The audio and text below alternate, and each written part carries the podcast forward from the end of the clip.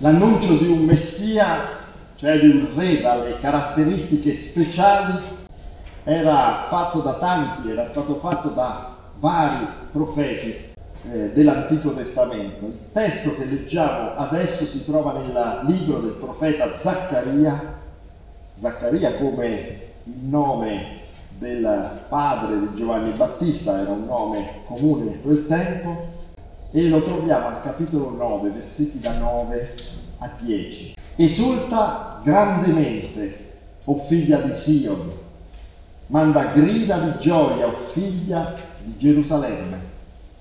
Ecco, il tuo re viene a te.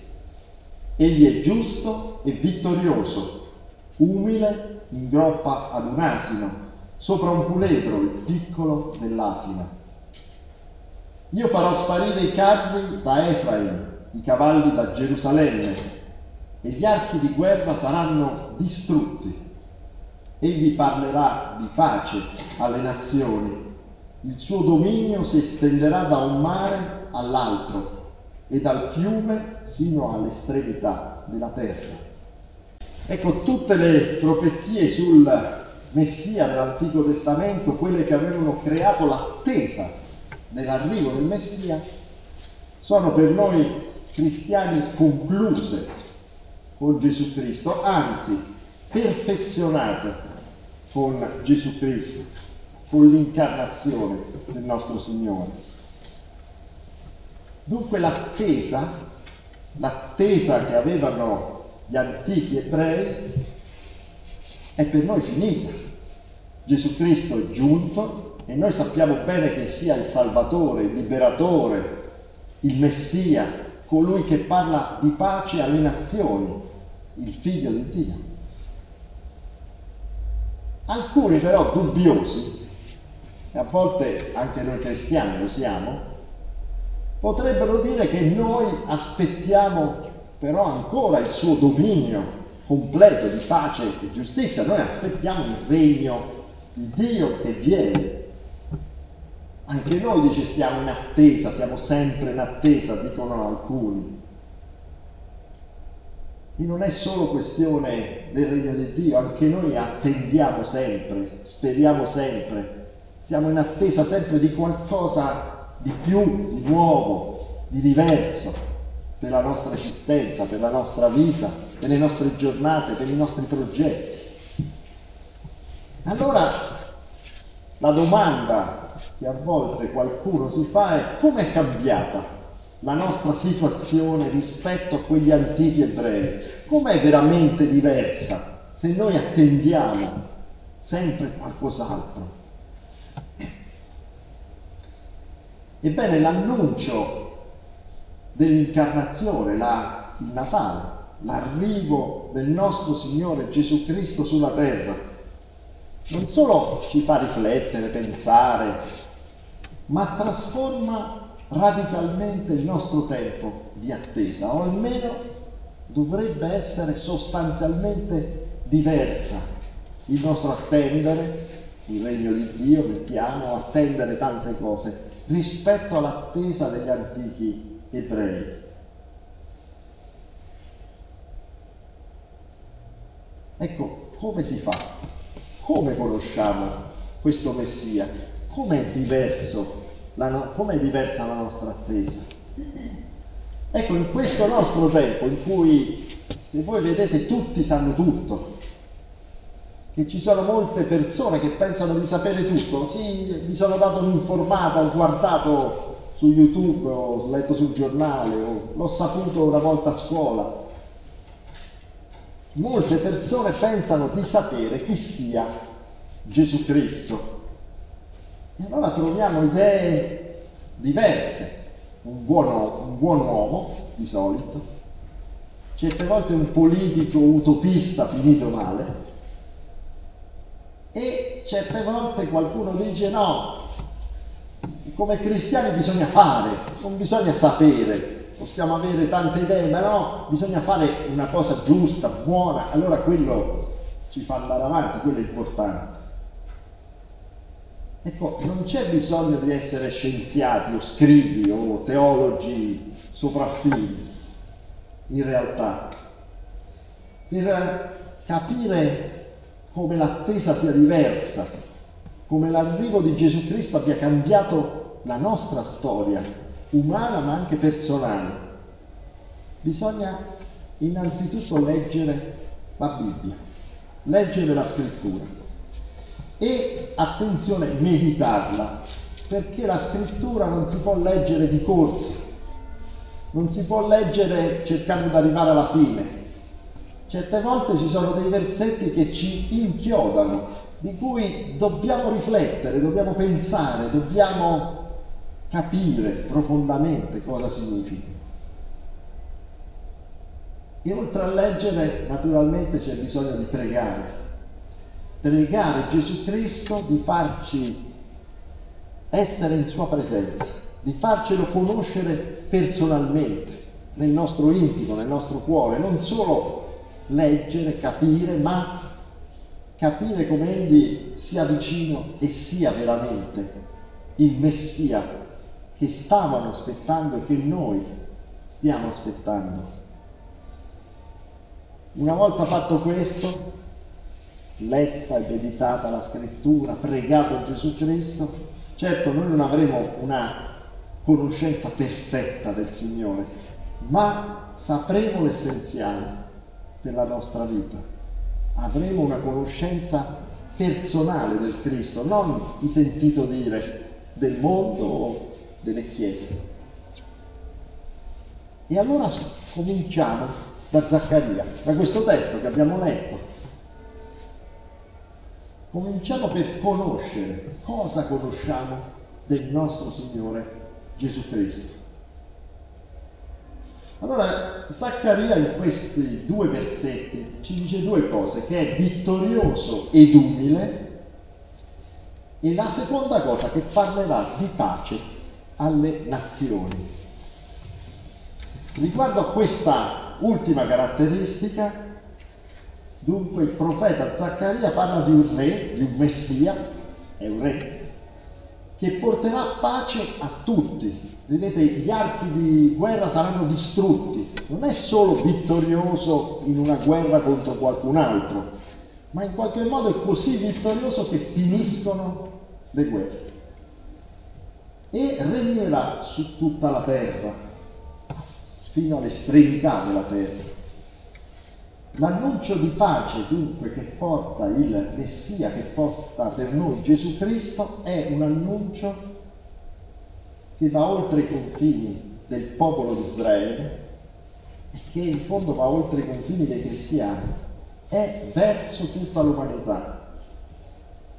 È un annuncio che il Signore si preoccupa di tutta l'umanità, non solo di alcuni. E il compito allora dei cristiani è un compito di annunciare, di portare questa parola di pace in Gesù Cristo, del nostro Dio verso l'umanità, a ogni persona. È una responsabilità che noi abbiamo, ma è anche qualcosa che ci deve far riflettere su di noi se il Signore si preoccupa di tutta l'umanità, si preoccupa anche di me, si preoccupa anche di noi stessi.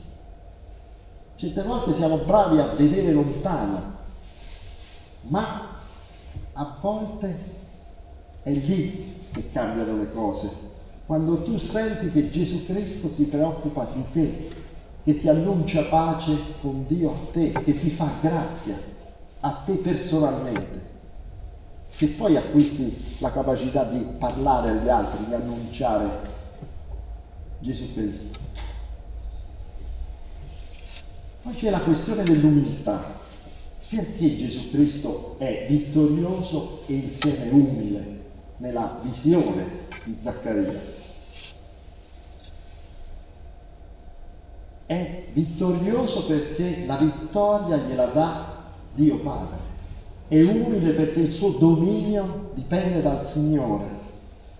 Perché lui non è solo un re terreno, anzi non è affatto un re terreno, un politico accorto, vittorioso, lungimirante, pacifico e giusto. Vedete, tutto questo è già fuori dalla realtà se vogliamo, ma non è solo un uomo. Quando arriva Gesù Cristo, arriva Dio.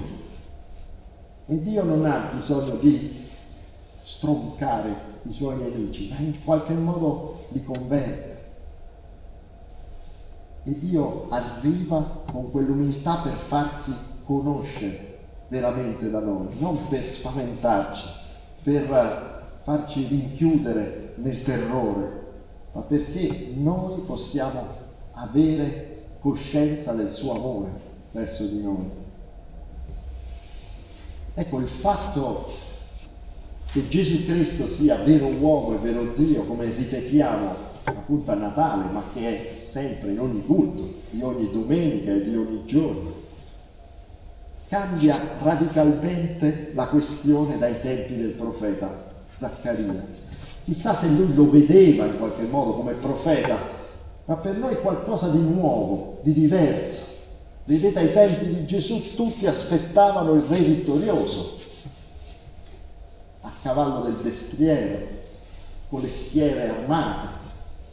Invece noi conosciamo qualcosa di sorprendente.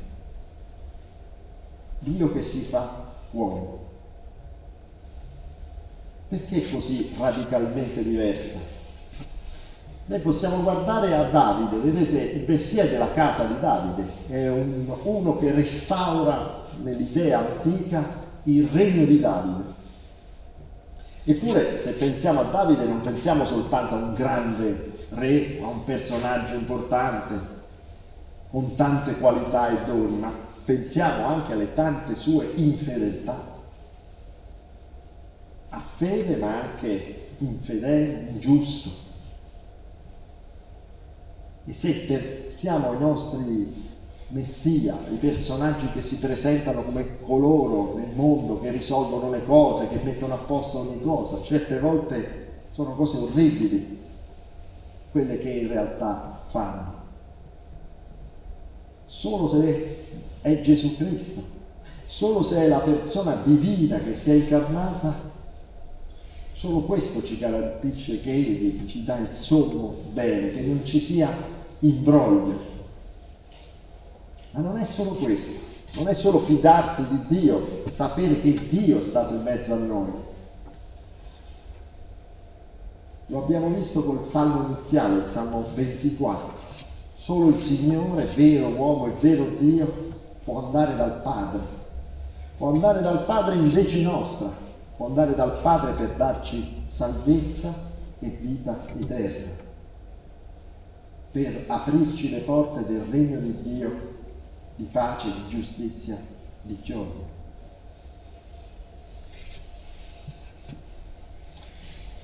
Ora, nella profezia di Zaccaria tutto questo c'è e non c'è, nel senso che lui era appunto tanti secoli prima. Nella profezia di Zaccaria c'è questo liberatore che sta arrivando, ma non l'ha ancora visto e noi invece lo abbiamo conosciuto.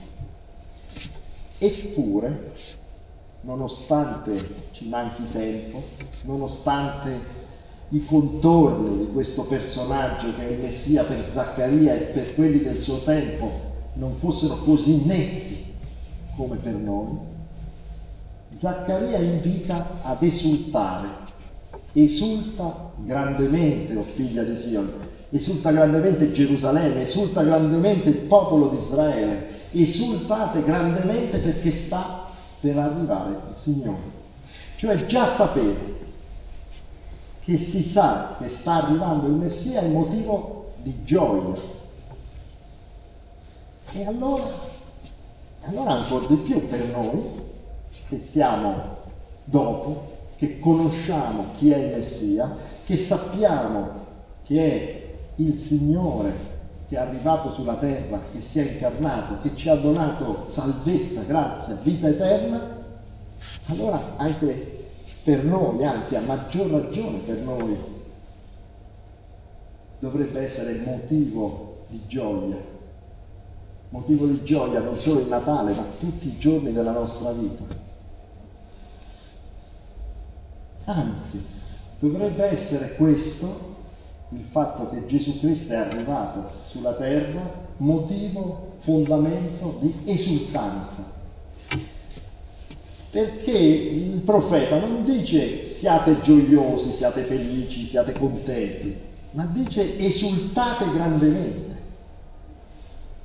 Ed esultare non è solo avere gioia, non è solo che sono contento, esultare vuol dire anche manifestare questa gioia, comunicarla agli altri, vivere di questa gioia, fare in modo che questa gioia sia trasmessa da persona a persona, da fede a fede, e non solo a chi c'è intorno, ma in fondo a tutto il mondo. Ecco, nell'avvicinarsi al Natale non possiamo dimenticare questa realtà così profonda. E non possiamo, non dovremo almeno, non estendere questa gioia alle persone che conosciamo. Non solo ai bambini che sono gioiosi per la magia del Natale che arriva, ma anche agli adulti e anche ai bambini nel senso più fondamentale del termine altro che timidi testimoni dovremmo essere di Gesù a Natale o in fondo tutte le giornate della nostra vita. Certo noi siamo umili più di Lui, certo non sono io che dico qualcosa che ha valore, è il Signore Gesù Cristo, ma io posso esultare, posso cercare di estendere in modo contagioso la gioia agli altri. E la domanda è come si fa?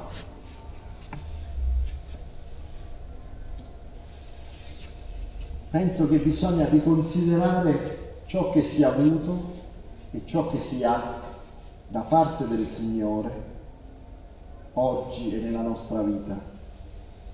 Di guardare alla nostra vita, a ciò che è stato di bello, di forte, di giusto, di gioioso, e a ciò che abbiamo oggi, di forte, di giusto, di gioioso. Solo così vediamo il Signore all'opera capiamo che possiamo esultare. Abbiamo ad esempio gioia per il sole che splende. Sembra una piccola cosa, ma quanto è positivo questo. Il sole che ci tocca ci fa ricordare la benignità del Signore. Oppure abbiamo gioia per la neve che cade, perché è una gioia, un divertimento per alcuni. Oppure se sentiamo un brano musicale bello, travolgente, gioioso, siamo gioiosi e possiamo lodare Dio, ringraziare Dio. E potrei andare avanti per molto, per un piatto appetitoso, perché no? Ringraziamo il Signore per i cibi che ci dona, per un amico che ritroviamo. Sembra un caso, ma alle volte dobbiamo guardare oltre il caso e lodare il Signore. O per il nostro amore che ci è vicino, o per una cosa giusta che siamo riusciti a fare.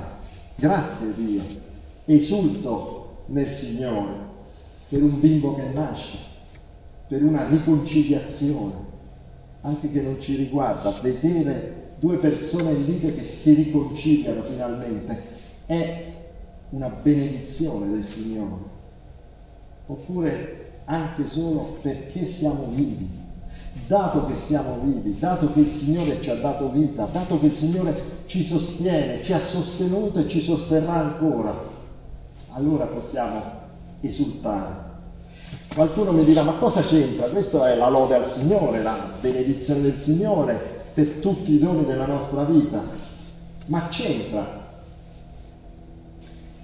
C'entra perché non solo sono doni che il Signore ci ha fatto, ci fa, che ci fa sentire la sua vicinanza, il suo sostegno, la sua cura per noi, la sua preoccupazione per come noi siamo, ma anche perché grazie a Gesù Cristo, giunto sulla terra, incarnato in, un essere umano e poi risorto, tutto ciò che è dono di Dio non è perduto, non va via come fumo nell'aria, ma rimane, grazie a Dio. Quando ci dà vita eterna, quando saremo nel suo regno, tutte le cose belle di cui abbiamo gioito e risultato saranno con noi.